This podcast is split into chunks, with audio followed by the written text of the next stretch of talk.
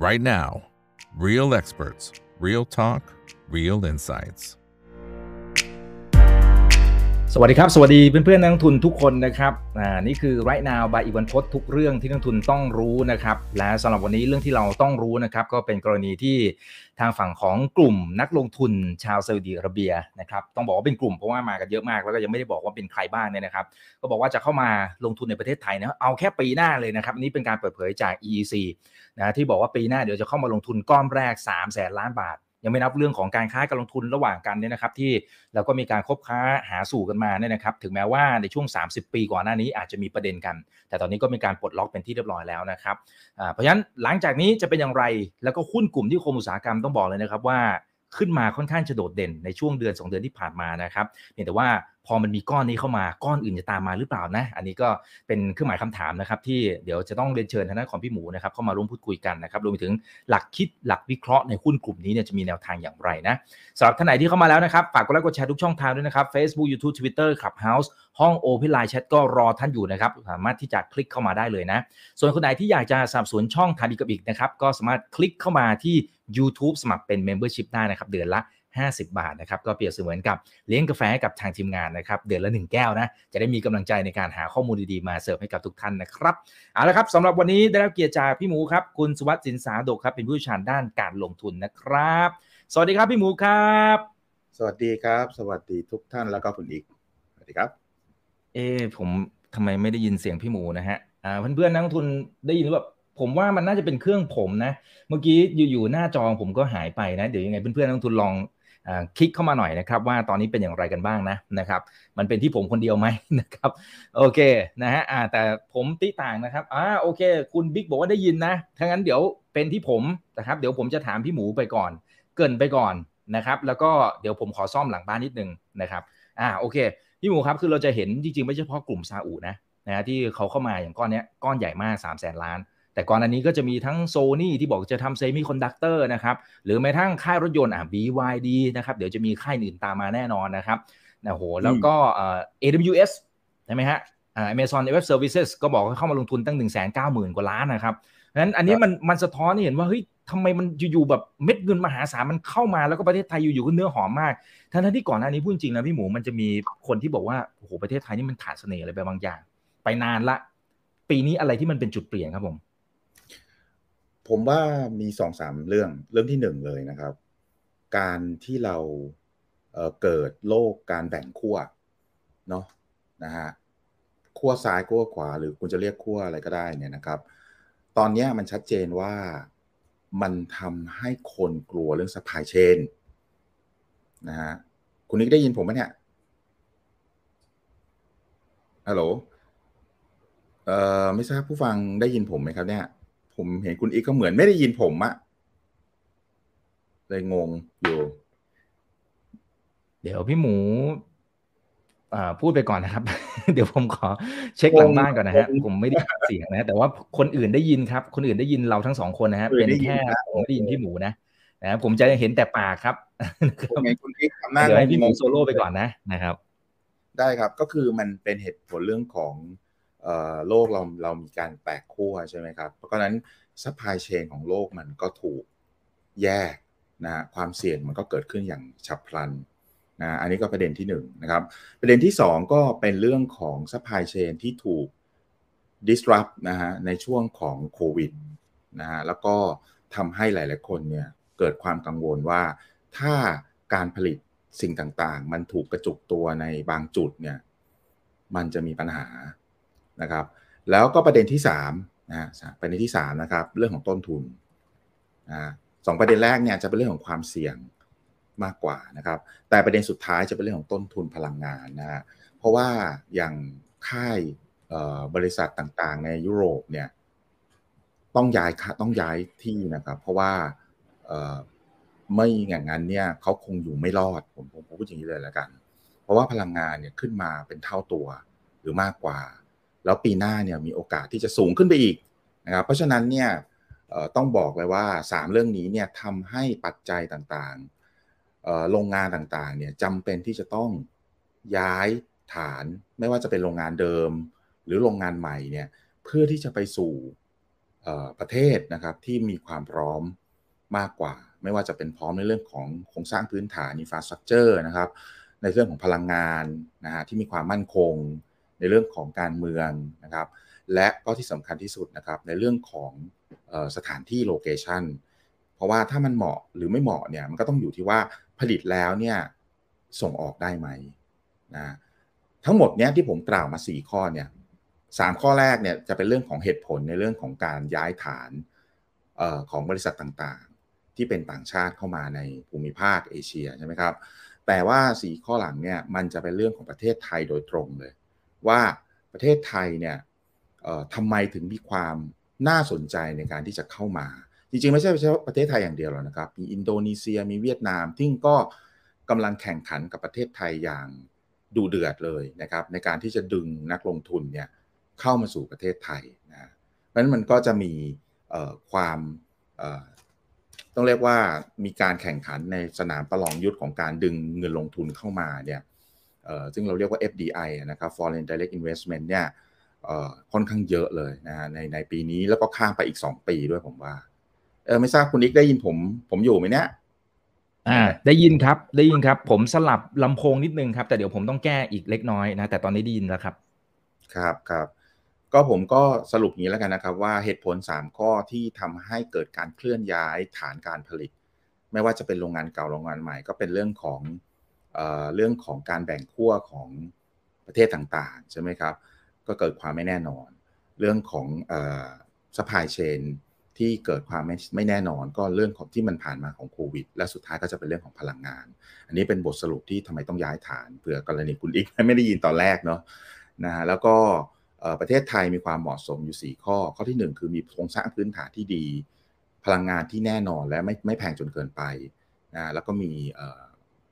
เรียกว่า workforce นะครับ labor ต่างๆ ที่ค่อนข้างพร้อม แล้วก็สุดท้ายก็จะมีเรื่องของสถานที่ที่ส่งออก แล้วก็มีไลเซนต่างๆ ที่จะส่งเสริมได้นะครับ ตอนนี้ก็ต้องโฟกัสว่ามีอินโด มีเวียดนาม แล้วก็มีไทย ถ้าเราพูดถึงเรื่องของการลงทุน FDI นะครับ Foreign Direct Investment เนี่ย ต้องเรียกว่า 3 ประเทศนี้กำลังแข่งกันอย่างดูเดือดเลยนะครับ ม้า 3 ตัวนี้ต้องเรียกว่าแข่งกันเพื่อที่จะทำยังไงให้จ็อกกี้ประเทศต่างๆ เนี่ย วิ่งเข้ามาสู่ประเทศไทยเรานะอันนี้อันนี้ต้องต้องเรียนอย่างนั้นเลยครับอืมครับเออแต่พี่หมูครับคือเท่าที่ดูกลุ่มทุนต่างๆ ที่เริ่มเข้ามาเนี่ยสามสี่เจ้าที่ผมเกินไปเนี่ย มันดูเหมือนจะเป็นระดับที่เลเวลสูงขึ้นมามากขึ้นนะนะคือคือก่อนหน้านี้เนี่ยจะมีความรู้สึกว่าเฮ้ยคนที่เขาเข้ามาเนี่ยมันจะเป็นเหมือนเบสิกเบสิกแรงต่างเนี่ย แต่ระยะหลังมันทักษะเนี่ยหรือว่าเทคโนโลยีมันเริ่มสูงมากขึ้นด้วยเซมิคอนดักเตอร์อะไรต่างๆเนี่ยนะครับเอ่อตรงนี้มันสะท้อนความสามารถในการแข่งขันในบ้านเราที่เปลี่ยนแปลงไปยังไงบ้างเออจริงๆต้องบอกว่าก็ต้องขอบคุณ EEC ส่วนหนึ่งใช่ว่าส่วนหนึ่งนะครับแล้วก็ต้องขอบคุณรัฐบาลนี้อีกส่วนหนึ่งนะที่มีการสนับสนุนอุตสาหกรรมบางอย่างนะครับที่เป็นเป้าหมาย เมืองไทยเนี่ยเราเรานี้เนี่ย นอกหลังจากมาตรพุทธแล้วเนี่ย เราไม่มีโครงการที่เกี่ยวข้องกับการลงทุนใหญ่ ๆ เลยนะครับ ไม่มีเลยนะมาตรพุทธนี่เกิดตั้งแต่สมัยรัฐบาลคุณเปรมตินสุรานุนนะครับนี่ผมจำไม่ได้ว่ากี่ปีแล้วสามสิบปีแล้วมั้งแล้วเราก็ไม่มีเลย แล้วเราก็มา EEC นี่แหละครับ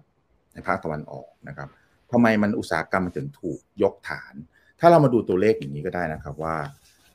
ใน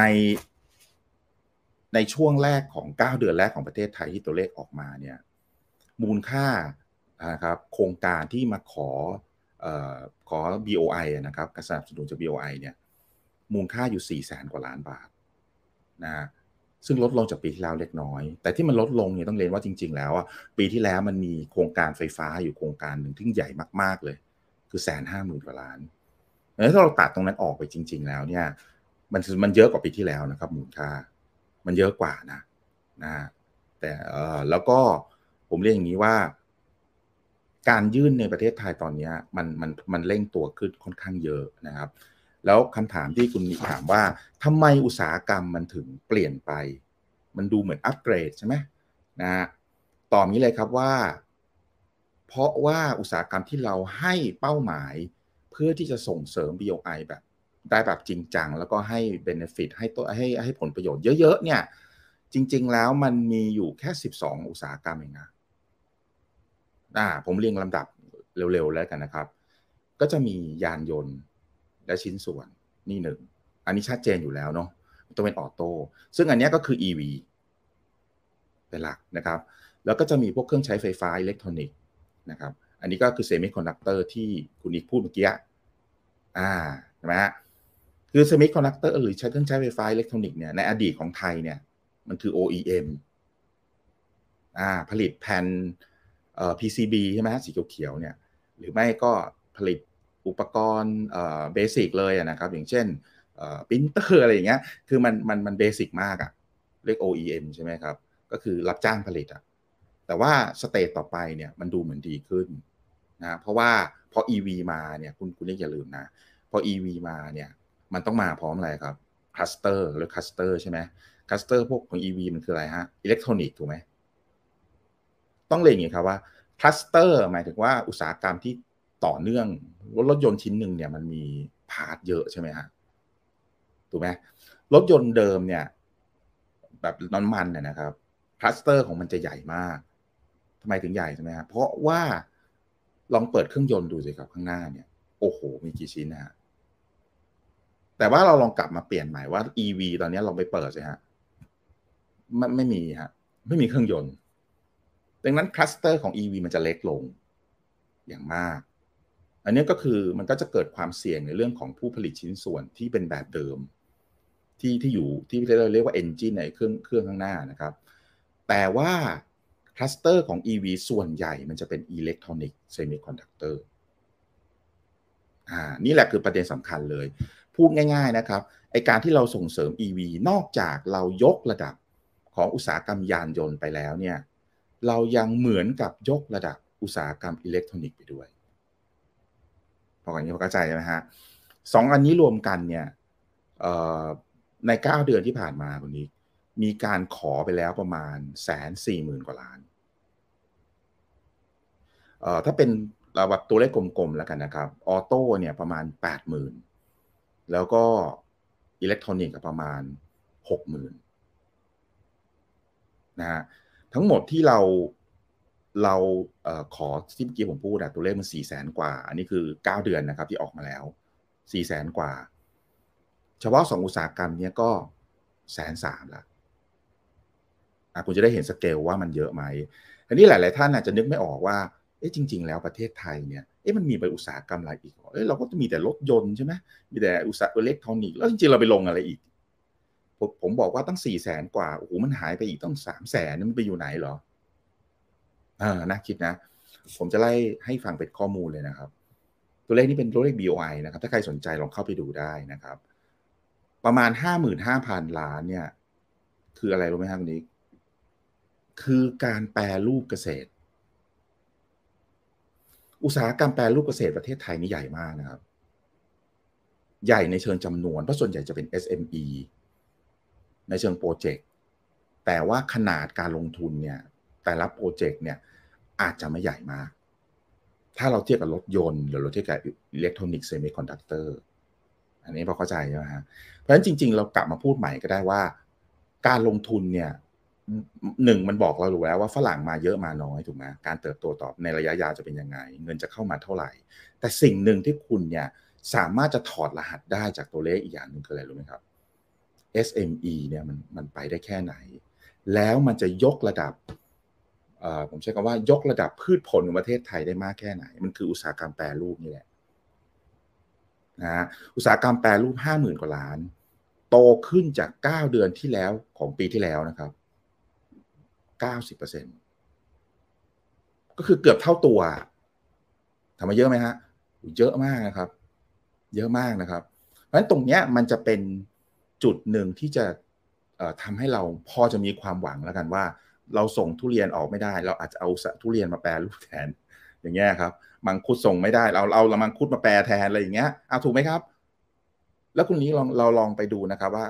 King Power เนี่ย ตอนนี้ตอนนี้จีนยังไม่มานะจีนนี่เขาเป็นเจ้าการซื้อพวกนี้อยู่แล้วเนาะแต่ผมให้ตัวเลขอย่างหนึ่ง ผมคุยกับบริษัทหนึ่งนะ ขอเอิกอนุญาตเอ่ยชื่อเลยนะสีนานพรเขาขายขนมไงอะไรขาไก่ใช่ไหมครับ เจเล่อะไรพวกนี้นี่นี่ไม่ใช่อุตสาหกรรมแปรรูปพืชผลด้วยนะ แต่คุณรู้ไหมว่าล่าปัจจุปัจจุบันเนี่ยเฉพาะบิ๊กซีที่ราชดำริซึ่งเป็นสาขาที่นักท่องเที่ยวต่างชาติชอบไปซื้อมาก นะสาขาเดียวนะ เดือนหนึ่งเนี่ย เกินหกเจ็ดล้านแปดล้านเข้าไปละก่อนโควิดเดือนละเก้าล้านสิบล้าน แต่ว่าตอนนี้เนี่ยมันเกือบเท่าไปแล้วอะแล้วคุณรู้ป่าว่าบิ๊กซีที่เหลือนะ ที่คนไทยซื้ออะที่เหลือทั้งหมดทั้งประเทศเลยนะ ที่เขาขายนะ ก็เท่ากับไอสาขานี้สาขาเดียว มันสะท้อนว่าอะไรรู้ไหมครับ มันจะเป็นการถอดรหัสได้อย่างหนึ่งว่า โอ้โห ตอนนี้นักการท่องเที่ยวเราเนี่ยเกินสิบล้านไปแล้วใช่ไหมสิบล้านกว่าที่ไม่มีจีนนะ วันนี้อันนี้น่าคิดนะ อันนี้ก็น่าคิด เพราะว่าแล้วมันแปลมาจากไหนครับ ถ้าเราลองสังเกตนะ ถ้าใครอยากทราบว่าประเทศอะไรมาเยอะ อันนี้ อันนี้อันนี้เพิ่มเติมเนาะ ไปที่ไอคอนสยามครับแล้วไปเดินดู คุณจะเห็นเลยว่านักท่องเที่ยวชาติไหนเยอะ ถ้าอยากรู้นะ เพราะไอคอนสยามเนี่ยเป็นห้างที่นักท่องเที่ยวชอบไป นะครับ มากกว่ามากมากเลยเพราะอะไรรู้ไหมครับ มันเป็นห้างเดียวที่ติดน้ำไงอ่า สมมติถามว่าเอ๊ะไปพารากอนดีไหมพารากอนมันไม่ติดน้ำมันไม่มีน้ำพุเต้นระบำอันนี้เรื่องจริงนะ อ่า แล้วก็อย่างหนึ่งผมว่าไอคอนสยามเขาก็คุณถ้าคุณขึ้นเครื่องบินคุณจะเห็นเขาโฆษณา อันนี้ก็เพิ่มเติมให้นะครับ อุตสาหกรรมที่สามคือแปรรูป อุตสาหกรรมที่สี่ที่ใหญ่ไม่แพ้กันนะครับ เกือบเกือบห้าหมื่นล้านเหมือนกัน เฉพาะเก้าเดือน คือปีโตเคมอันนี้แหละก็คือที่คุณอีกจะถามผมนี่แหละ อ่า นี่แหละ ก็คือซาอุ ผมถามว่าซาอุเนี่ย เราเราคิดซาอุถ้าเป็นคนไทยนะ คิดสามเรื่องครับ หนึ่งรวยน้ำมันรวยตังถูกไหมอันนี้จริงใช่ไหมเพราะว่าเขาเป็นเจ้าของโอเปกถูกไหมแต่ถ้าโอเปกพัดก็ต้องมีรัสเซียบวกเข้ามาสูสีกัน อ่าถูกไหม อ่าสองนะครับ ที่เรานึกถึงนะ เพชรซาอุคือประมาณยี่เท่าไหร่นะยี่สิบกว่าปีที่แล้ว ถ้าหลายหลายท่านที่ฟังเนี่ยอาจจะไม่รู้ทันหรือเปล่านะยี่สิบกว่าปีที่แล้วเนี่ยบางท่านก็อาจจะไม่ทันนะเอ่อว่าเราเรามีเอ่อคนที่ทำงานเนาะที่ที่ที่เจ้าชายเอ่อวังเจ้าชาย แล้วก็ไปขโมยเพชรเข้ามาเนาะแล้วก็เกิดเป็นมาหากาบจนกระทั่งเขาเนี่ย เอาแบบสั้นๆ ก็คือจนกระทั่งเขาแบนประเทศไทยอะอะเอาง่ายเลย แล้วก็เพิ่งมาลื้อฟื้นกันก็เนี่ยก็ตอนนี้แหละนะครับ ก็เอาเป็นว่าโดยสรุปแล้วอะซาอุก็คือเรื่องที่สองเรื่องที่สามนะครับ คืออะไรฮะอุตสาหกรรมต่อยอด วันนี้ซาอุเขาประกาศเลยนะเขาประกาศมาตั้งพักหนึ่งแล้วนะ ว่าเขาอยากจะแซงดูไบกับอาบูดาบีให้ได้ภายในสิบสิบสิบปีกว่าหน้า หมายความว่าอะไรครับ หมายความว่าเขาจะเนรมิตทะเลทรายประเทศเขาเนี่ย ให้มันเหมือนดูไบอะ อ่าอันนั้นแหละคือสิ่งที่เขาประกาศนะ อันนั้นคือส่วนที่หนึ่งส่วนที่สองที่เขาประกาศคือเขารู้ว่าน้ำมันกับแก๊สในอนาคตเนี่ย มันจะลดบทบาทลง ดังนั้นเขาจะต้องหาอุตสาหกรรมต่อยอด อุตสาหกรรมต่อยอดก็คืออะไรครับpetrochem จริง ๆ ผมผมเพิ่มตรงนี้เลยแล้วกันว่าซาอุที่เขาประกาศสามแสนล้านอะ ตอนนี้เขาเซ็น MOU สองสัญญาสองสัญญานะครับ สัญญาที่หนึ่งเขาเซ็นกับปตทกรุ๊ปเซ็นอะไร เซ็นเพื่อทำโปรเจกต์ green hydrogen แล้วเอ๊ะอะไรคือ green hydrogen เคยได้ยินไหมครับว่ารถไฮโดรเจน แข่งกับรถ EV ใช่ไหมที่ที่ที่โตโยต้าเขารักนักรักหนา อยากจะทำรถไฮโดรเจนอะไรของเขาครับนะแล้วก็ไม่ค่อยยอมปรับมาที่ EV อะเพราะว่าไฮโดรเจนเนี่ยมันเป็นพลังงาน ที่เอ่อไม่ต้องใช้ไฟฟ้าแล้วมันก็ประหยัดกว่า แต่ปัญหาของไฮโดรเจน ทุกวันนี้คือ มันยังถูกผลิตแบบไม่กรีนอะดูง่ายคือมันไม่กรีนนะไม่ green เสร็จแล้วเนี่ยซาอุก็เลยบอกว่า งั้นเดี๋ยวเรามาสร้างโปรเจกต์ green hydrogen กันดีกว่า อ่า นี่แหละ แล้วมันก็จะต่อเนื่องไปเรื่องคาร์บอนเครดิตอะไรนู่นอีกในอนาคตต่อไป ซึ่งประเทศไทยก็เริ่มเตาะแตะเตาะแตะมาแล้วนะครับ ประเทศไทยเรามีนะครับ ซื้อขายคาร์บอนอยู่เนี่ยทุกวันนี้นี่นะครับ ไม่ไม่ใช่ซื้อถ่านนะครับคาร์บอนไม่ใช่นะครับคนละอันนะครับ แล้วก็อีกอันหนึ่งที่น่าสนใจนะเอออันนี้ผมผมเห็นแล้วผมก็ยังงงอยู่นะคุณดิแอมโมเนียแอมโมเนียปุ๋ยนี่แหละฮะอ๋อใช่คุณรู้ไหมว่าประเทศไทยเราเคยมีบริษัทผลิตปุ๋ยแห่งชาติอ๋อครับ list ในตลาดหลักทรัพย์ด้วยนะอืมแต่เจ๊งอืม ผมก็ว่าหลาย ๆ ท่านที่ฟังก็ตามก็ยังคงไม่ได้เกิดไม่ทันเหมือนกัน เอ๊ะมันมีด้วยเหรอือมแล้วมันเจ๊งทำไมมันเจ๊งอะมันเจ๊งได้ยังไงประเทศไทยเนี่ยนะปลูกพืชใช่ไหมต้องใช้ปุ๋ยเยอะไหมครับ เยอะมาก แล้วมันเจ๊งได้ไงครับอ๋อมันเจ๊งเพราะนักการเมืองครับบอกบอกเลย คือนักการเมืองต้องทำให้มันเจ๊ง เพราะถ้ามันไม่เจ๊งเขาก็จะไม่กำไรจากปุ๋ยอ่าเพราะปุ๋ยทุกวันนี้คือนำเข้า ครับตลกไหมฮะ แล้วผมมีโอกาสนะเคยไปเคยไปทำเอ่อ IPO หุ้นตัวหนึ่งยังยังลิสต์อยู่ในตลาดหลักทรัพย์เลยผมจำไม่ได้ PMTA เดี๋ยวไปดูสิฮะ PMTA แต่ไม่ค่อยมี liquidity นะต้องบอกก่อนนะครับ เป็นบริษัทผลิตปุ๋ย ซึ่งเป็นบริษัทลูกของ TTA TTA อืมอืมอ่าคุณรู้ไหมว่าน่าสนใจตรงที่ว่าเวียดนามเนี่ยอันนี้บริษัทที่อยู่ที่เวียดนามนะผมก็ตอนนั้นผมปิดไปดูเลยนะโรงงานเขาว่า เวียดนามเนี่ยผลิตปุ๋ยเยอะมากเลยนะนะ แต่ประเทศไทยไม่มีศูนย์ณวันนี้คือศูนย์นะ แล้วคุณรู้ไหมว่าวัตถุดิบผลิตปุ๋ยคืออะไร ก็คือก๊าซธรรมชาตินี้แหละ ธรรมดาอืมก๊าซธรรมชาติเนี่ยเวลาเราเอาขึ้นมาใช่ไหมครับ มันจะมีส่วนประกอบหลักนะ ที่เราเรียกว่าเอ่อผมอาจจะให้เทคนิคเล็กน้อยแล้วกันเนาะมันจะมี C1 C2 C3 ก็คือคาเอ่อก็เรียกอะไรคาร์บอนหนึ่งตัวสองตัวสามตัว หรือบางคนเขาก็จะเรียกว่าอีเทนโพรเพนอะไรของเขาอะนะก็ไล่ไปอะเนาะนึกออกไหมฮะ มีเทนก่อน มีเทน C1 อีเทนแล้วก็โพรเพนเอาสามอย่างก็พออ่า C1 C2 C3 คุณรู้ไหมว่าการผลิตแอมโมเนียเนี่ยใช้ C1 อย่างเดียว ก็คือใช้มีเทน แล้วคุณรู้ว่ามีเทนเนี่ยมีชื่อภาษาชาวบ้านว่าอะไรก๊าซไข่เน่า อืม อืมไข่เน่าคืออะไรฮะ ก็คือพวก ไอ้ก๊าซที่เวลาเราเห็นน้ำเน่า อะอืมเวลาเราครับนอนใช่ไหมแล้วมันจะน้ำเน่าใช่ไหมแล้วมันก็จะมีก๊าซเนี่ยออกมา คือก๊าซเนี่ย มันเป็นก๊าซที่เกิดจากการหมักหมักอย่างนี้นะอืมแต่อย่างอย่างน้ำเสียเนี่ยมันก็เหมือนกับหมักไปอย่างหนึ่งใช่ไหม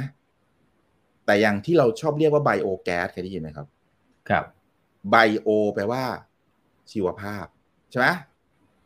แต่ก๊าซก็คือการก๊าซชีวภาพ ที่เราบอกว่าไอ้ไอ้ไอ้โรงไฟฟ้าไบโอแก๊สมันคืออะไรรู้ไหมมันคือเอา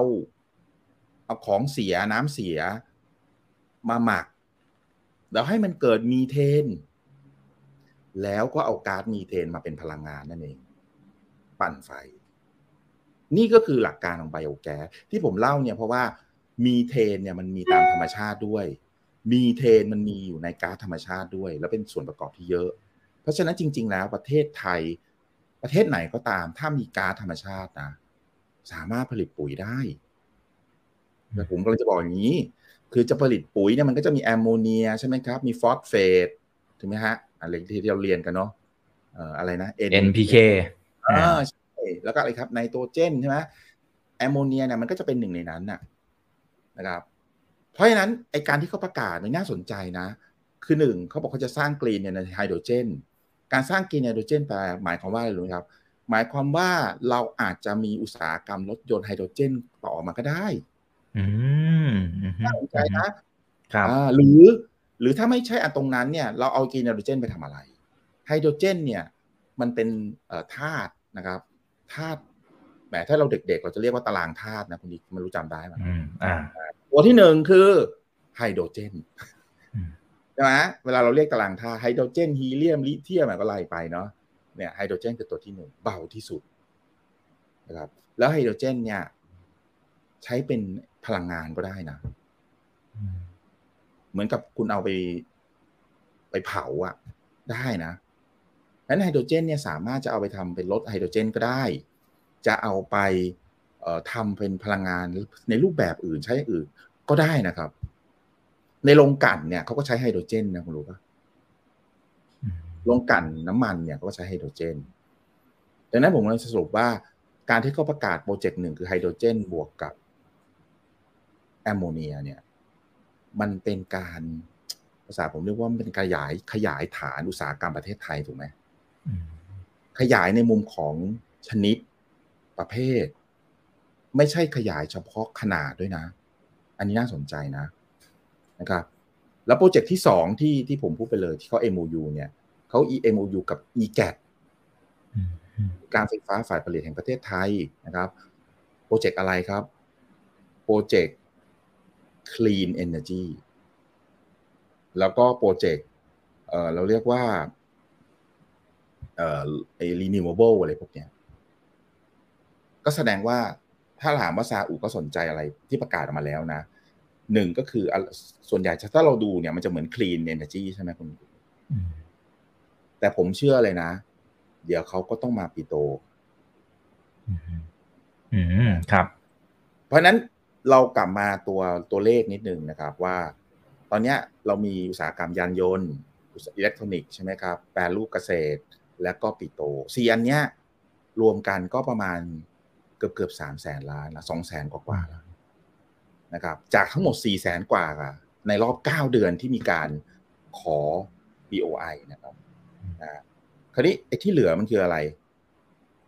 นะฮะไอ้ที่เหลือเนี่ย มันก็เป็น อันนี้ผมพูดไปแล้วนะ อุตสาหกรรมที่สี่สี่ในสิบสองที่เราโฟกัส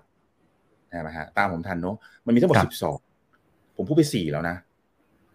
เนาะแต่เป็นสี่หลักเลย ผมใช้คำว่าหลักเลยนะครับ อีก อีกที่เหลือเนี่ยไหนๆก็พูดพูดให้จบท่านท่านอาจจะได้เป็นช่วยเป็นข้อมูลได้เนาะอุตสาหกรรมที่ห้ากันเลยรู้ไหมฮะ ท่องเที่ยวอืมมีด้วยนะ รอบเนี้ย ในสิบหนึ่งในสิบสองอุตสาหกรรมส่งเสริมเนี่ย ของรัฐบาลเนี่ย ของ BOI เนี่ย คือการท่องเที่ยวด้วยนะอืมแต่ผมต้องบอกก่อนว่ามันยังน้อยนะครับ เนี่ยตัวเลขเก้าเดือนเนี่ย ประมาณเจ็ดพันล้านก็ไม่เยอะเท่าไหร่ ไม่เยอะ อุตสาหกรรมต่อไปคือดิจิตอล อันนี้ก็คือที่คุณอีกพูดเมื่อกี้คืออะไรฮะ พวก Data Center ไงอ่าก็คือที่อีกพูดเมื่อกี้เนี่ย Amazon AWS ผมต้องบอกว่าตอนเนี้ย ยังมีตัวเลขเข้ามาน้อย เพราะว่าอันนี้มันเป็นคือตัวเลขที่ยื่นขอ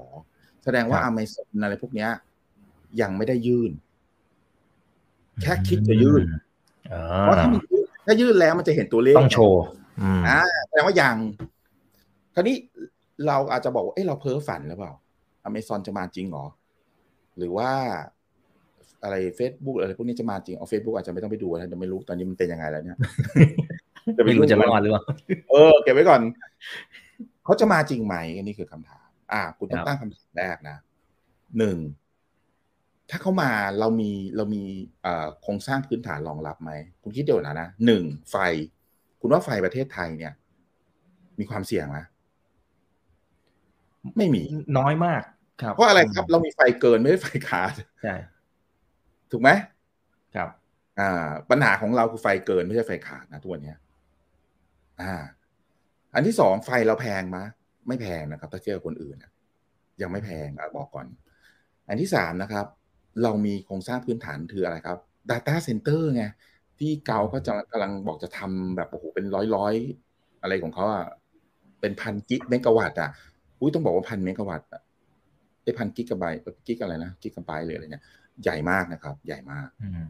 ใหญ่สุดๆ และอันนั้นนะต้องบอกว่าเขาไม่รวม Amazon นะว่า Amazon เขาจะตั้งเอง การตั้ง Data Center หรือดิจิตอลเนี่ยสำคัญสุดๆคืออะไรไหมคุณนิกความเสถียรของไฟฟ้าอืมอืมคุณเห็นคุณคุณได้ยินข่าวใช่ไหมครับว่าสิงคโปร์แบน Data Center ไม่ให้ตั้งละ ในประเทศอืมเพราะอะไรรู้ไหมครับ เพราะว่าเขาไม่มีไฟจะป้อนแล้วไงครับ เพราะมันกินไฟเยอะมาก เยอะมากนะครับนะน่าจะไม่แน่ใจว่าเยอะกว่าอะไรนะ ที่เขาเรียกอะไรนะ ไปขุดขุดบิตคอยก็ว่าไม่รู้เนี่ยเยอะมากนะ เพราะฉะนั้นดิจิตอลเนี่ยจะเป็นอุตสาหกรรมต่อไปในปีหน้าที่ผมเชื่อส่วนตัวนะ ว่าตัวเลขที่เราเห็นเนี่ย ปีนี้เก้าเดือนมันอยู่แค่หมื่นกว่าล้านเอง ผมคิดว่าปีหน้าเราจะเห็นมันกระโดดขึ้นไปเป็นหลายหมื่นล้านหรือเป็นแสนก็ได้ ตรงเนี้ยน่าสนใจนะครับ อุตสาหกรรมต่อไปคือการแพทย์ การแพทย์ตอนนี้ต้องบอกว่าเมืองไทยยังไม่เยอะนะหมื่นกว่าล้านเองแต่จริงๆอะคุณนี้ก็ต้องถามต้องตั้งคำถามว่าเอ๊ะเมืองไทยเนี่ย การแพทย์เราล้ำหน้าไหมต้องบอกว่าล้ำหน้านะ ไปไกลมากครับ แต่เราซื้อเครื่องมือเขามาหมดนะอืมอืมอืม คือเราไม่ได้ผลิตอะเพราะงั้นเถอะเราโอเคเรามีหมอเก่งนะครับ เรามีระบบดี แต่อุปกรณ์เรานำเข้ามาเลยนะเกือบหมดเลยนะอ่า แต่การส่งเสริมอันนี้คือการส่งเสริมอะไรครับ ส่งเสริมลงไปถึงการผลิตอุปกรณ์ต่างๆนี่ยครับ อ่า อันนี้ก็คืออีกส่วนหนึ่งอีกส่วนหนึ่งก็คือเทคโนโลยีชีวภาพ ผมว่าอันนี้คนส่วนใหญ่ผมไม่เข้าใจครับมันคืออะไรแต่เอาภาษาอังกฤษดียวครับ ภาษาอังกฤษเราเรียกว่า biotechnology คุณอีกรู้ว่ามันคืออะไรผมอธิบายความฟัง แล้วจริง ๆ มันมีบริษัทหนึ่งในประเทศไทยเนี่ยเขาใช้คำว่าซุ่มนะ ซุ่มทำตัวนี้อยู่นะแต่ต้องใช้คำว่าซุ่มก่อนนะครับคือซุ่มมาปีหนึ่งแล้วหุ้นมันเลยลง ซุ่มไงครับอะไรนะคัตชิ่งไทเกอร์อะไรเนี่ยอ่าแต่ผมจะอธิบายเนี่ยนะครับ ถือเวทีนี้อธิบายความรู้เพิ่มเติมเล็กน้อยแล้วกันไบเทคโนโลยีชีวภาพ หรือไบโอเทคโนโลยีเนี่ยมันคือเทคโนโลยีที่เราใส่เอนไซม์เขาเรียกเอนไซม์ก็คือจุลินทรีย์หรืออะไรเล็กๆเนี่ยแบคทีเรียเนี่ยลงไปเพื่อที่จะทำให้มันทำปฏิกิริยาหมักมันอะแล้วให้มันเปลี่ยนมาเป็นอย่างอื่น อย่างเช่นอะไรครับ เอาแบบง่ายๆที่เรารู้จักกันก็คือหมักเหล้าไง การหมักเหล้าก็คือไบโอเทคโนโลยีแบบง่ายสุดๆเลย ใช้คำอย่างนี้ แต่ถ้าเกิดเป็นไบโอเทคโนโลยีอย่างอื่นเนี่ยมันคือการเปลี่ยนตัวหนึ่งให้ไปเป็นอะไรบางอย่างที่เราต้องการ เช่น เป็นน้ำตาลเทียมผมยกตัวอย่าง อย่างเงี้ยมันคือแต่ซึ่งมันเป็นเทคโนโลยีขั้นสูงที่กำลังถูกพัฒนาแล้วใช้ในประเทศเมืองนอกกันเยอะ แล้วประเทศไทยเนี่ย ควรอย่างยิ่งเลยที่จะต้องใช้ เพราะว่าเรามีวัตถุดิบเยอะไงแต่เราอะไม่ได้มีอุตสาหกรรมแอดที่มันมันก้าวหน้าพอในการที่จะแปลงสิ่งนี้แล้วบริษัทที่ผมหมายถึงบริษัทอะไรไหมครับ อันนี้แถมให้เลย ไม่เกี่ยวกับนิคมนะครับ BBGI ครับเขาคุณลองไป search ดูสิครับ เขามีโปรเจกต์ที่จะทำ biotechnology แต่ผมเข้าใจว่ามันจะเสร็จ 2024 กับ 2025มีสองสามโปรเจกต์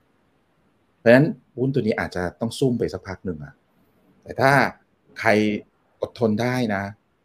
ผมแนะนำให้ลองไปดูเลยนะครับ เพราะตอนนี้เป็นหุ้นที่กำลังนอนก้นตกตะกอนนิ่งๆอยู่เลยนะนะลองไปดูนะครับ อุตสาหกรรมต่อไปคืออะไรรู้ไหมฮะ อากาศยานไอ้ที่ผมไล่มาเนี่ย ทุกท่านลองคิดตามผมนะ เอ๊ะทำไมมันต้องส่งเสริม 12 อุตสาหกรรมนี้ อากาศยานคุณนี้ว่ามีผลกับประเทศไทยเยอะไหมโอ้แน่นอน โอ้เยอะมากเราท่องเที่ยวมีนักท่องเที่ยวเท่าไหร่ฮะปีหนึ่งสนามบินเนี่ยแน่นเห็นไหมฮะ แล้วอะไรครับ แล้วเราก็มีอะไรนะ low cost airline เยอะมาก ถึงมันจะเจ๊งๆไปบ้างนะ มันก็ยังเหลือๆอยู่นะใช่ไหมอันต่อไป อันนี้ อันนี้ อันนี้สำหรับผมนะ แปลกใจ อุตสาหกรรมอะไรไหมครับ human resource development การพัฒนาทรัพยากรมนุษย์และการศึกษา เอาจริง ๆ นะ ผมว่าอุตสาหกรรมนี้คงไม่เวิร์กหรอกสำหรับประเทศไทย เอาจริง ๆ เลยนะ ในความคิดผมอะคุณดูจากอะไรรู้ไหมคุณดูตัวเลขนะ ปีที่แล้วเก้าเดือนน่ะศูนย์ปีนี้เท่าไหร่รู้ไหมคนนี้ห้าร้อยสี่สิบล้านบาท ผมถามว่าห้าร้อยสี่สิบมาจากสี่แสนกว่าล้านนะ ว่าเยอะไหมนิดเดียวน้อยอันนี้ลืมไปได้เลยครับ ตัดกันไปได้เลย อีกอันหนึ่งที่น่าสนใจครับ คือโรบอทโรบอทก็ก็ยังไม่มีครับ ตอนนี้ยังไม่เกิดเมืองไทยยังไม่เกิด แต่ผมคิดว่าไม่แน่ต่อไปไม่แน่ เพราะว่าถ้าเรามีอุตสาหกรรม EV อุตสาหอะไรพวกนี้มันต้องใช้โรบอทมันถึงจะเขาเรียกอะไร มันถึงจะ efficient ได้อ่าผมว่าเป็นไปได้ แต่มันอาจจะ แต่มันเป็นอุตสาหกรรมต่อเนื่อง ผมใช้ตรงนี้ดีกว่าที่มันจะเกิดในขั้นต่อไปใช่ไหมซึ่งอันนี้อาจจะต้องรอนิดนึงแล้วอุตสาหกรรมสุดท้าย ซึ่งผมก็คิดว่าไม่เกิดเหมือนกันประเทศไทยคืออะไรรู้ไหมครับ defense ป้องกันเพราะอะไรรู้ไหมครับ เพราะเรายังชอบซื้อเรือดำน้ำและหินอยู่เพราะนั้นเนี่ยคงไม่ work หรอกครับอุตสาหกรรมเอาไม่เอาเป็นว่าในสิบสองเนี่ยผมตัดเอาไปสองอันแล้วอย่างน้อยผมว่าไม่ work หรอกอันนี้ ส่วนตัวนะเรารู้ไหมฮะว่าเก้าเดือนเรามีตัวเลขเท่าไหร่ครับป้องกันประเทศอันนี้คือโอเคครับศูนย์ปีที่แล้วก็ศูนย์ครับ อย่าถามผมว่าทำไมมันศูนย์นะ จริง ๆ ผมว่าทุกท่านก็เข้าใจนะทำไมมันศูนย์นะชัดเออไม่ต้องถามหรอกนะครับ นะ ก็เอาเป็นว่าผมเรียงให้ท่านสิบสององศากรรมแต่จริงๆอุตสาหกรรมที่ท่านจะโฟกัสจริง ๆ มันมีอยู่แค่อืม ห้าอุตสาหกรรม auto ยานยนต์อิเล็กทรอนิกส์ แปรรูปเกษตรปิโตรและดิจิตอลอืมห้าอันแค่นั้น เฉพาะห้าอันนี้นะครับ มูลค่ารวมกันเนี่ย มูลค่ารวมกันเนี่ยประมาณสามแสนล้านอืมสามแสนล้านจากสี่แสนกว่านะโอ้เยอะมากนะครับ นี่เป็นตัวเลขที่บอกท่านเลยว่า เมืองไทยกำลังจะถูกก้าวหรือถูกนำไปสู่อะไรในห้าถึงสิบปีข้างหน้า เพราะว่าอืมนี่อย่าลืมว่าวันเนี้ยไอ้ส่งออกเราทุกวันทุกวันนะเวลาเราเปิดดูเนี่ย ทุกไตรมาสเลยมันจะเกิดอะไรขึ้นหนึ่งอิเล็กทรอนิกส์นะสองปิโตรหรือน้ำมันใช่ไหมครับ และสามคืออะไรครับ ยานยนต์สี่คือเกษตรเรียงไปที มันก็จะมีอยู่ไม่กี่อย่างนี่แหละ และไอ้สิ่งเหล่านี้มันถูกพัฒนาอะไรครับ มาสามสิบกว่าปีแล้ว แต่วันนี้มันจะเป็นอุตสาหกรรมปัจจุบันที่ใหญ่ และถูกยกระดับไงคุณนี้อย่างยานยนต์รถน้ำมัน ก็จะถูกเป็นยานยนต์รถไฟฟ้านะฮะแปรรูปธรรมดา ก็จะเป็นแปรรูปที่พิสดารขึ้นนะฮะแล้วก็อย่าเอ่ออะไรอะเครื่องใช้ไฟฟ้าอิเล็กทรอนิกส์ แบบซิมเ l ิลแบบรับจ้างผลิตเนี่ย ก็จะเริ่มเป็นอะไรครับ เป็น semiconductor สารกึ่งตัวนำอ่าอืมจริง ๆ มันก็จะเริ่มเห็นภาพปิโตรเนี่ย เราก็ยังมีความฝันว่าไม่ใช่ความฝันเอ่อความฝันอยู่นะว่า เมืองไทยก็น่าจะก้าวไปได้ โดยเฉพาะอะไรรู้ไหมครับ โดยเฉพาะซาอุนี่แหละครับ อืม อ่า มาจุดพลุตรงนี้ละนะครับเขามีวัตถุดิบถูก เขามีอะไรครับ ตังค์นะเยอะนะเทคโนโลยีซื้อได้ครับ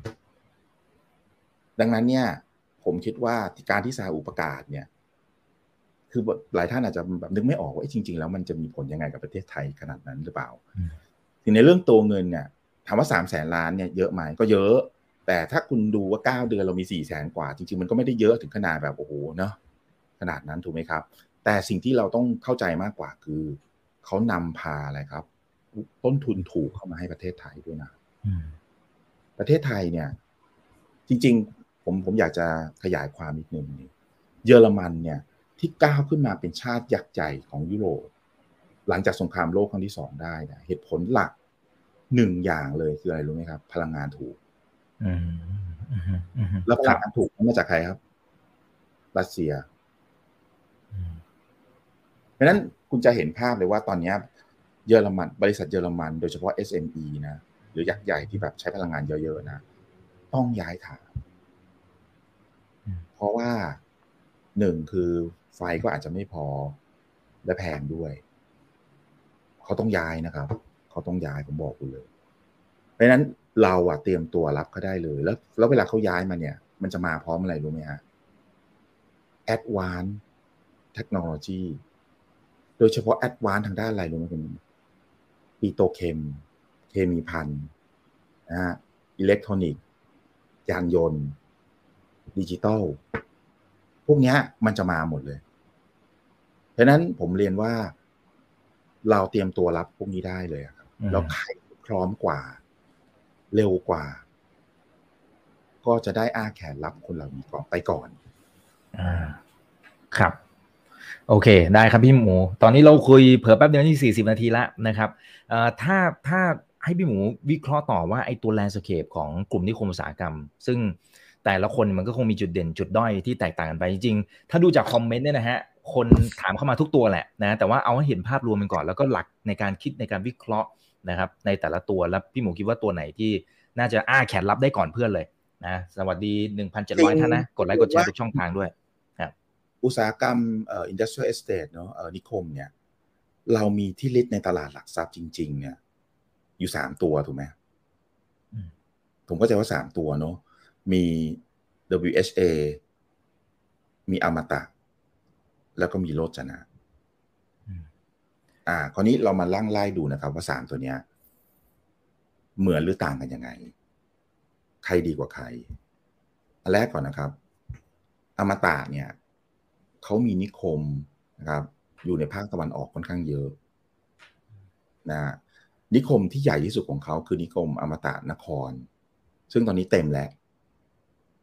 มันดังที่สนามกอล์ฟครับตอนนี้มันดังที่สนามกอล์ฟมันไม่ได้ดังที่นิคมแล้วเคยไปตีไหมครับ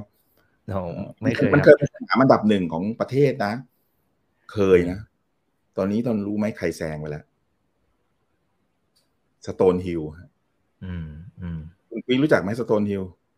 โอ้ไม่ไม่ใช่ขาตีกอล์ฟครับพี่หมู ผมก็ไม่ใช่ขาตีกอล์ฟผมตีไม่เป็น แต่ที่ผมรู้เพราะว่า Stonehill เป็นสนามกอล์ฟใหม่ ที่เพิ่งเปิดแล้วก็ดีที่สุดในประเทศไทยตอนนี้เขาว่ากันอืนะมอืมนะครับ แล้วก็ต้องเป็น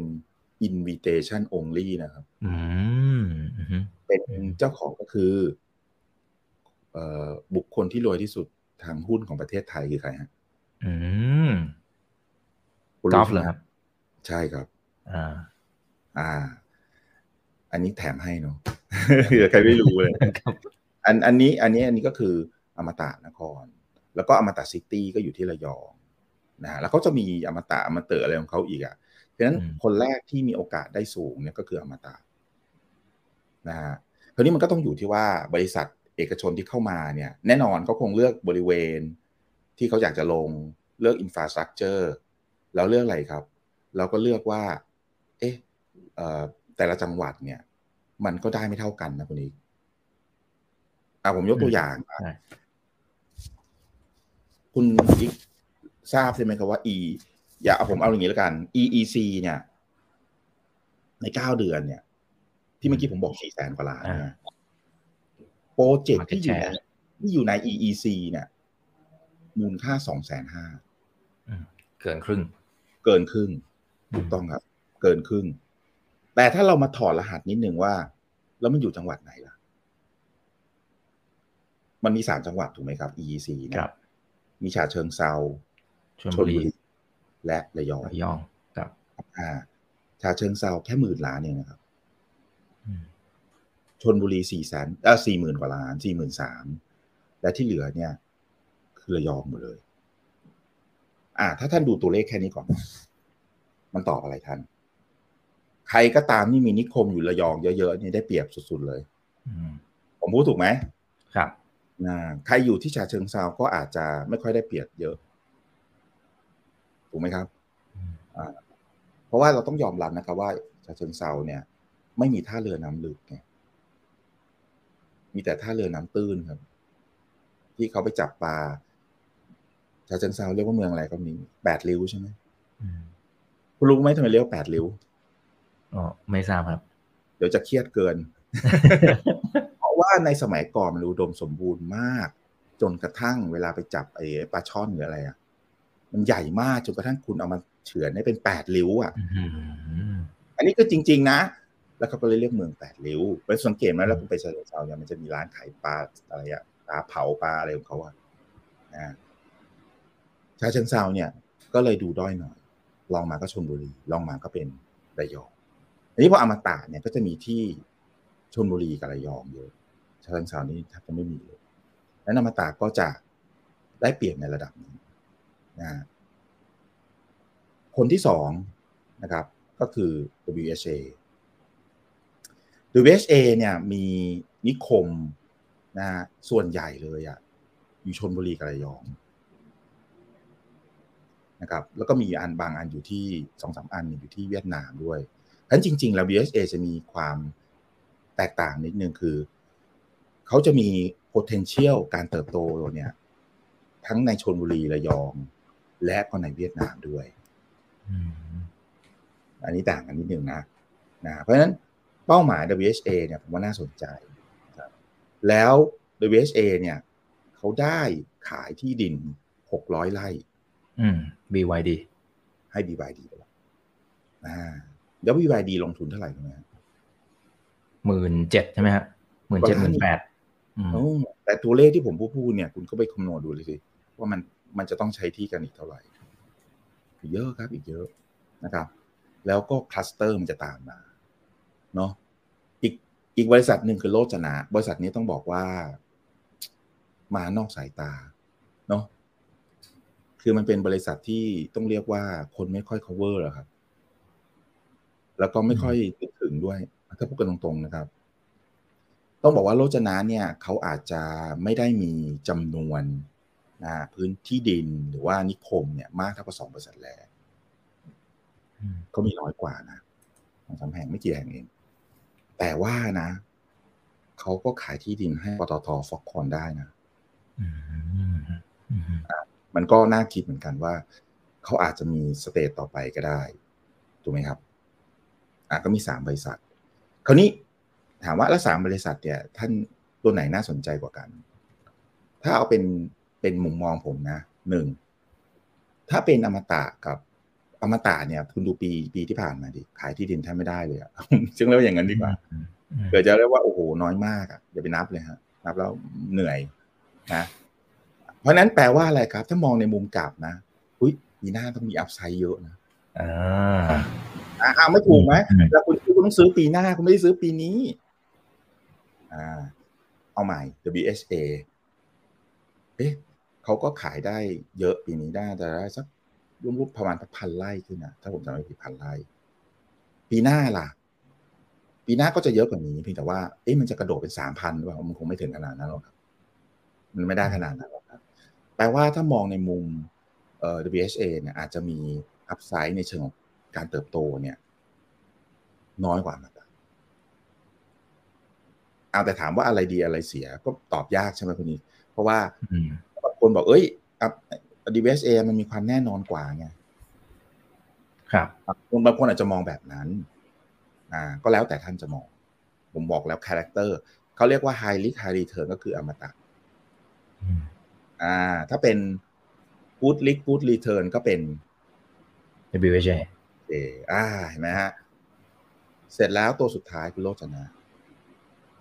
ตัวโลจนะเนี่ย เล็กก็จริงจำนวนนิคมก็น้อยจริง แต่ถ้าได้เนี่ย it's gonna be big ไหมอ่าถูกไหมฮะเพราะได้ทีนึงมันต้องเยอะเลยใช่ไหมเพราะมันใหญ่สำหรับเขาไงเล่นเล่ทีบแล้วอะ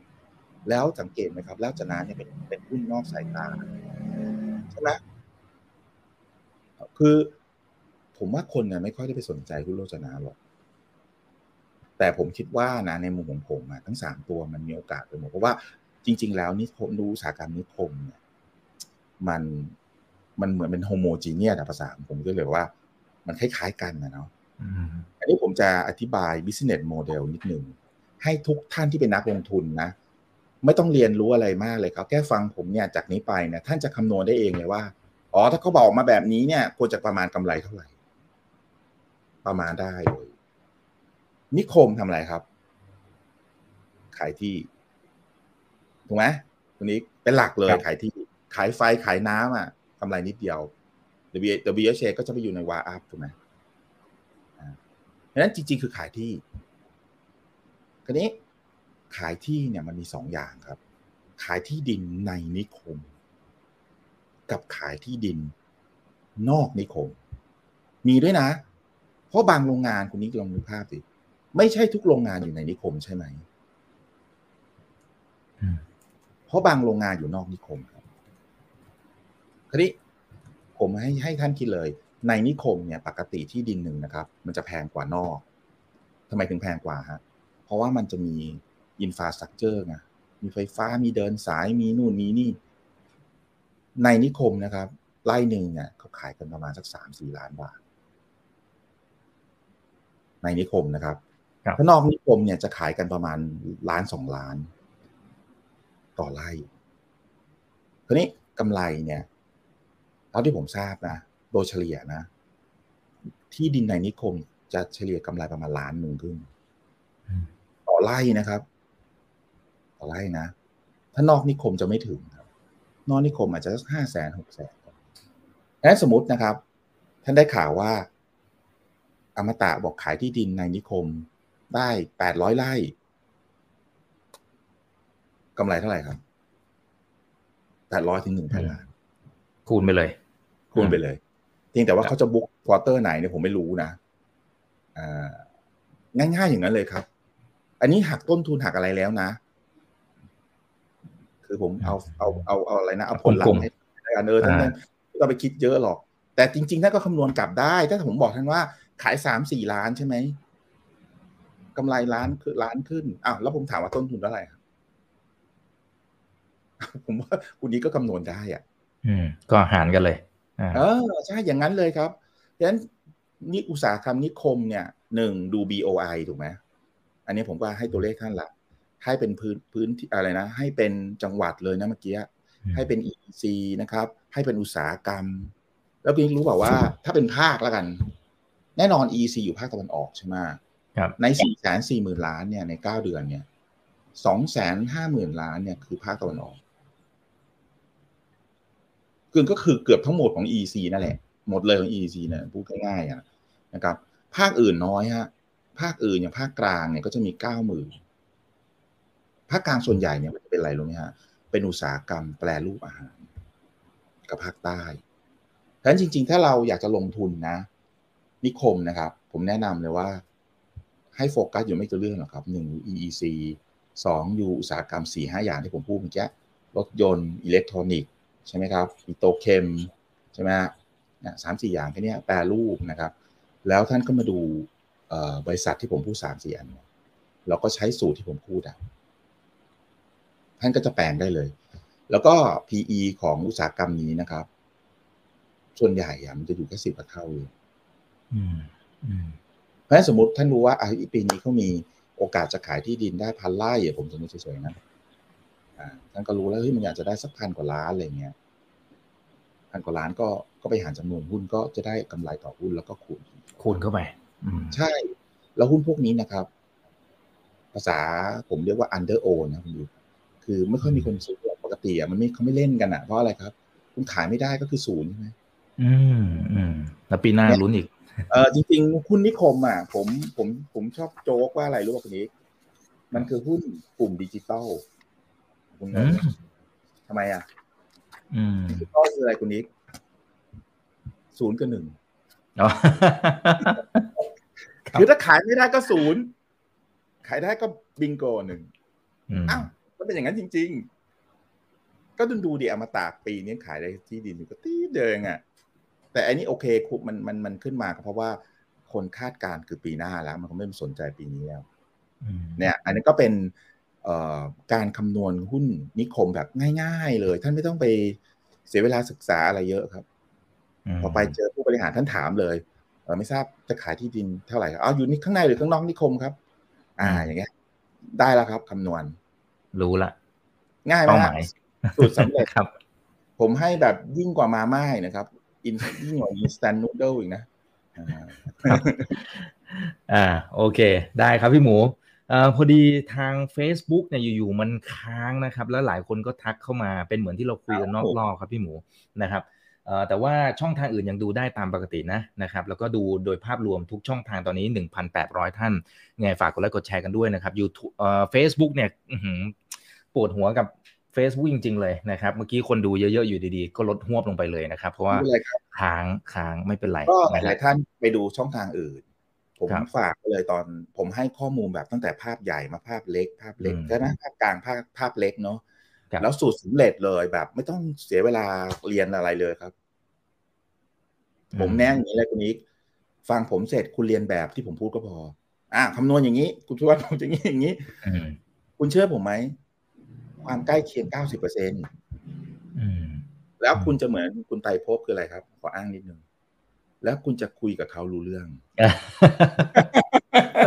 นี่คุณต้องหาสโลแกนนิดนึงนะว่าเวลาพูดถึงคุณนิกต้องคิดถึงอะไรครับะ ทุกเรื่องที่คุณนักทุนต้องรู้ครับไตรภพอันนี้สโลแกนใช่แล้วคุณต้องรู้เดี๋ยววันหลังผมจะไปใช้รายการอื่นแทนนะเพราะพูดรายการคุณมันก็ไม่สนุกสิครับใช่ไหมฮะเออเราคุยกับเขาไม่รู้เรื่องนะอ่าครับ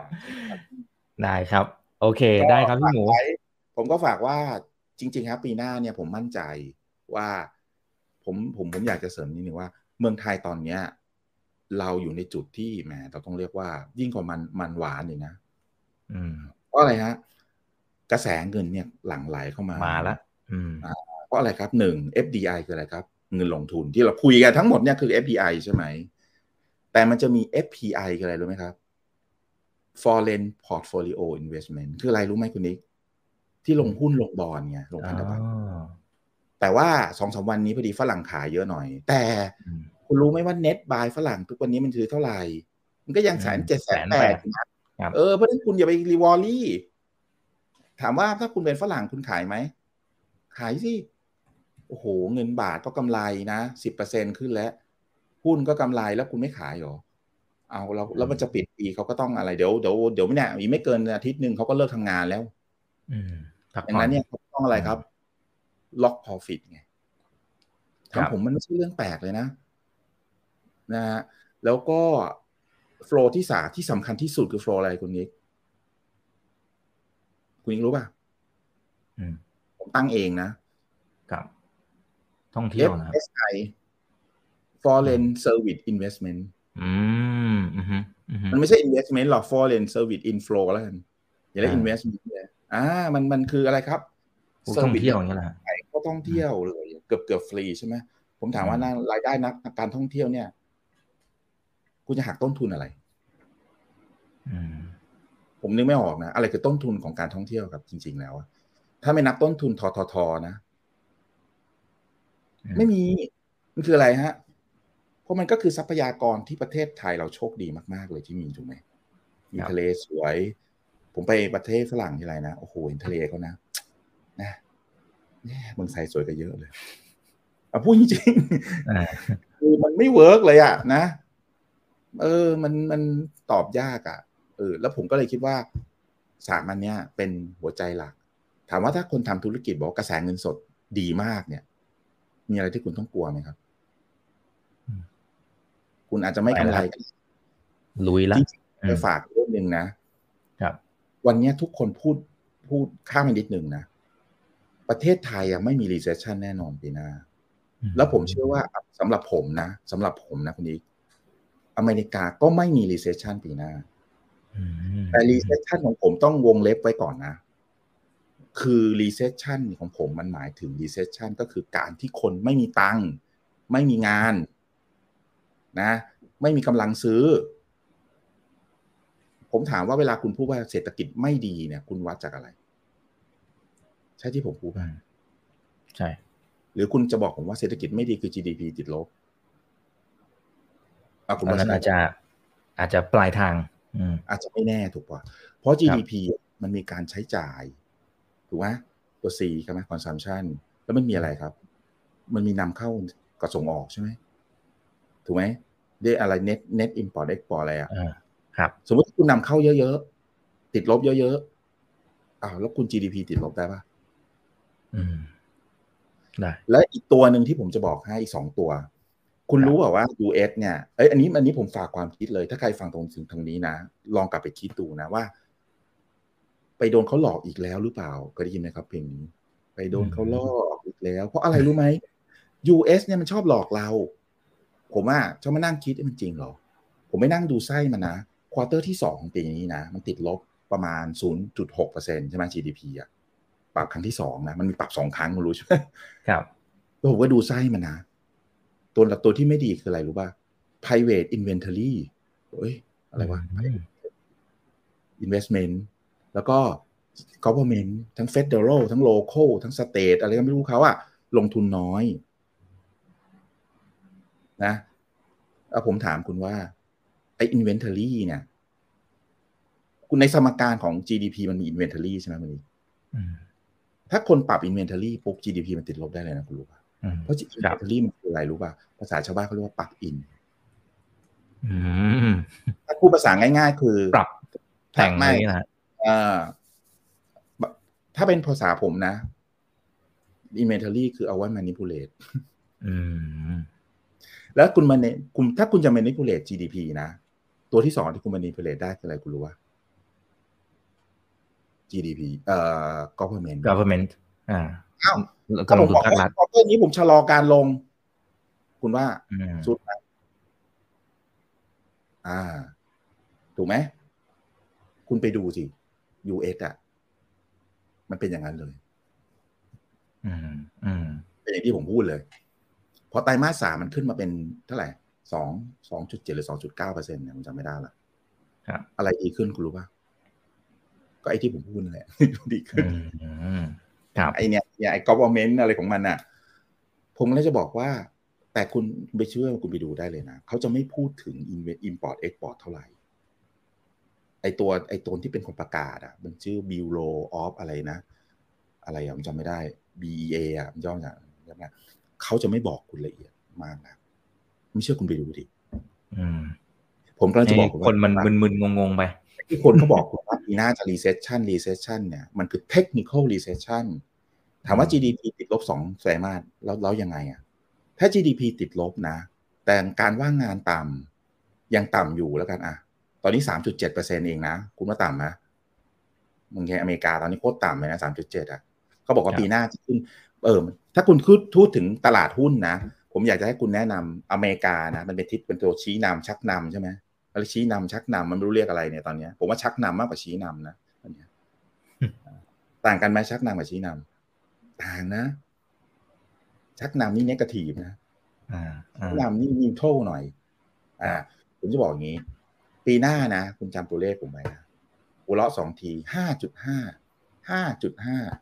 นี่คือเป้าที่นักเศรษฐศาสตร์ส่วนใหญ่ มองว่าอีกสิบสองเดือน เฟดจะไปถึง ไม่เกินหลักเบี้ยอาจจะไตรมาสสองห้าจุดห้านะ ห้าจุดห้าที่สองนะครับคือตัวเลขที่ core inflation จะลงมาถึงอืมเข้าใจผมถูกไหมครับ core inflation ตอนนี้อเมริกาอยู่ประมาณหกกว่าใช่ไหมอ่าแล้วห้าจุดห้าที่สามมีสามตัวนะอืมคือตัวเลขที่นักเศรษฐศาสตร์ส่วนใหญ่เชื่อว่า unemployment rate ของอเมริกาจะขึ้นไปถึง จาก 3.7%อัน นี้จริงๆ ไม่เกี่ยวกับ industrial estate แล้วนะ เพราะอันเดียวน่าจบไปแล้ว ผมจะบอกท่านว่า 5.53 ตัวเนี้ยให้ท่านจับตาดู ถ้ามันถึงเมื่อไหร่ มันปุ๊บเมื่อไหร่นะ ผมว่าตลาดมันจะแรลลี่เลย เพราะว่า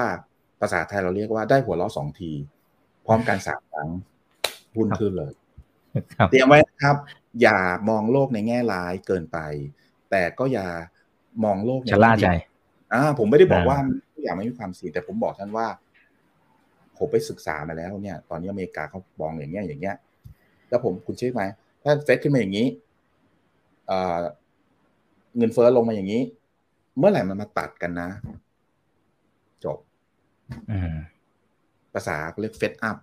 ตอนนี้เรา fed up อยู่นะ fed up แปลว่าอะไรคนนี้คุณนี้แปลว่าแบบ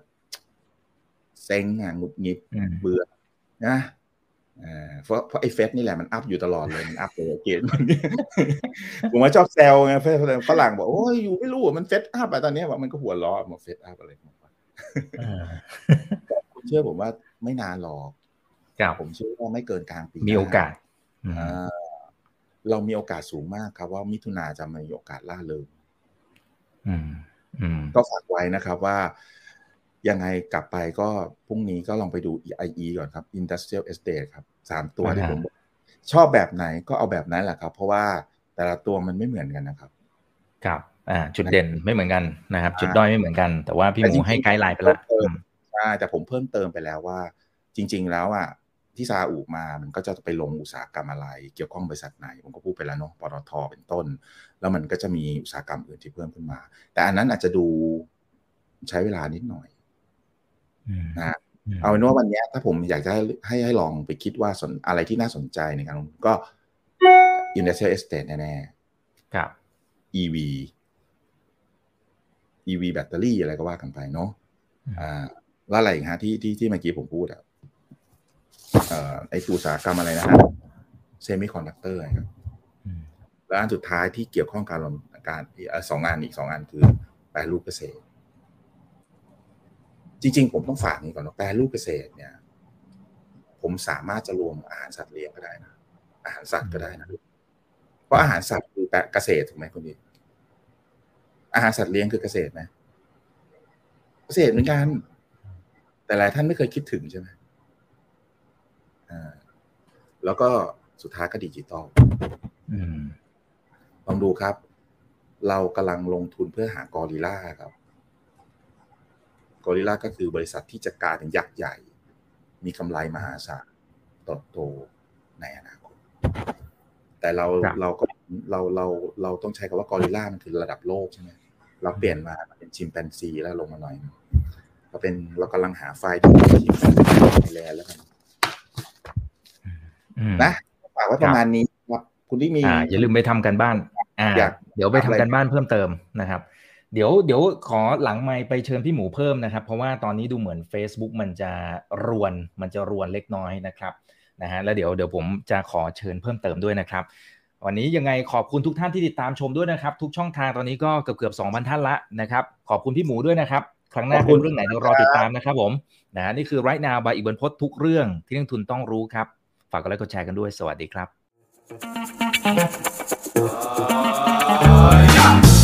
ถ้าชื่นชอบคอนเทนต์แบบนี้อย่าลืมกดติดตามช่องทางอื่นๆด้วยนะครับ ไม่ว่าจะเป็น Facebook, YouTube, Line Official, Instagram และ Twitter จะได้ไม่พลาดการวิเคราะห์และมุมมองเศรษฐกิจ และการลงทุนดีๆ แบบนี้ครับ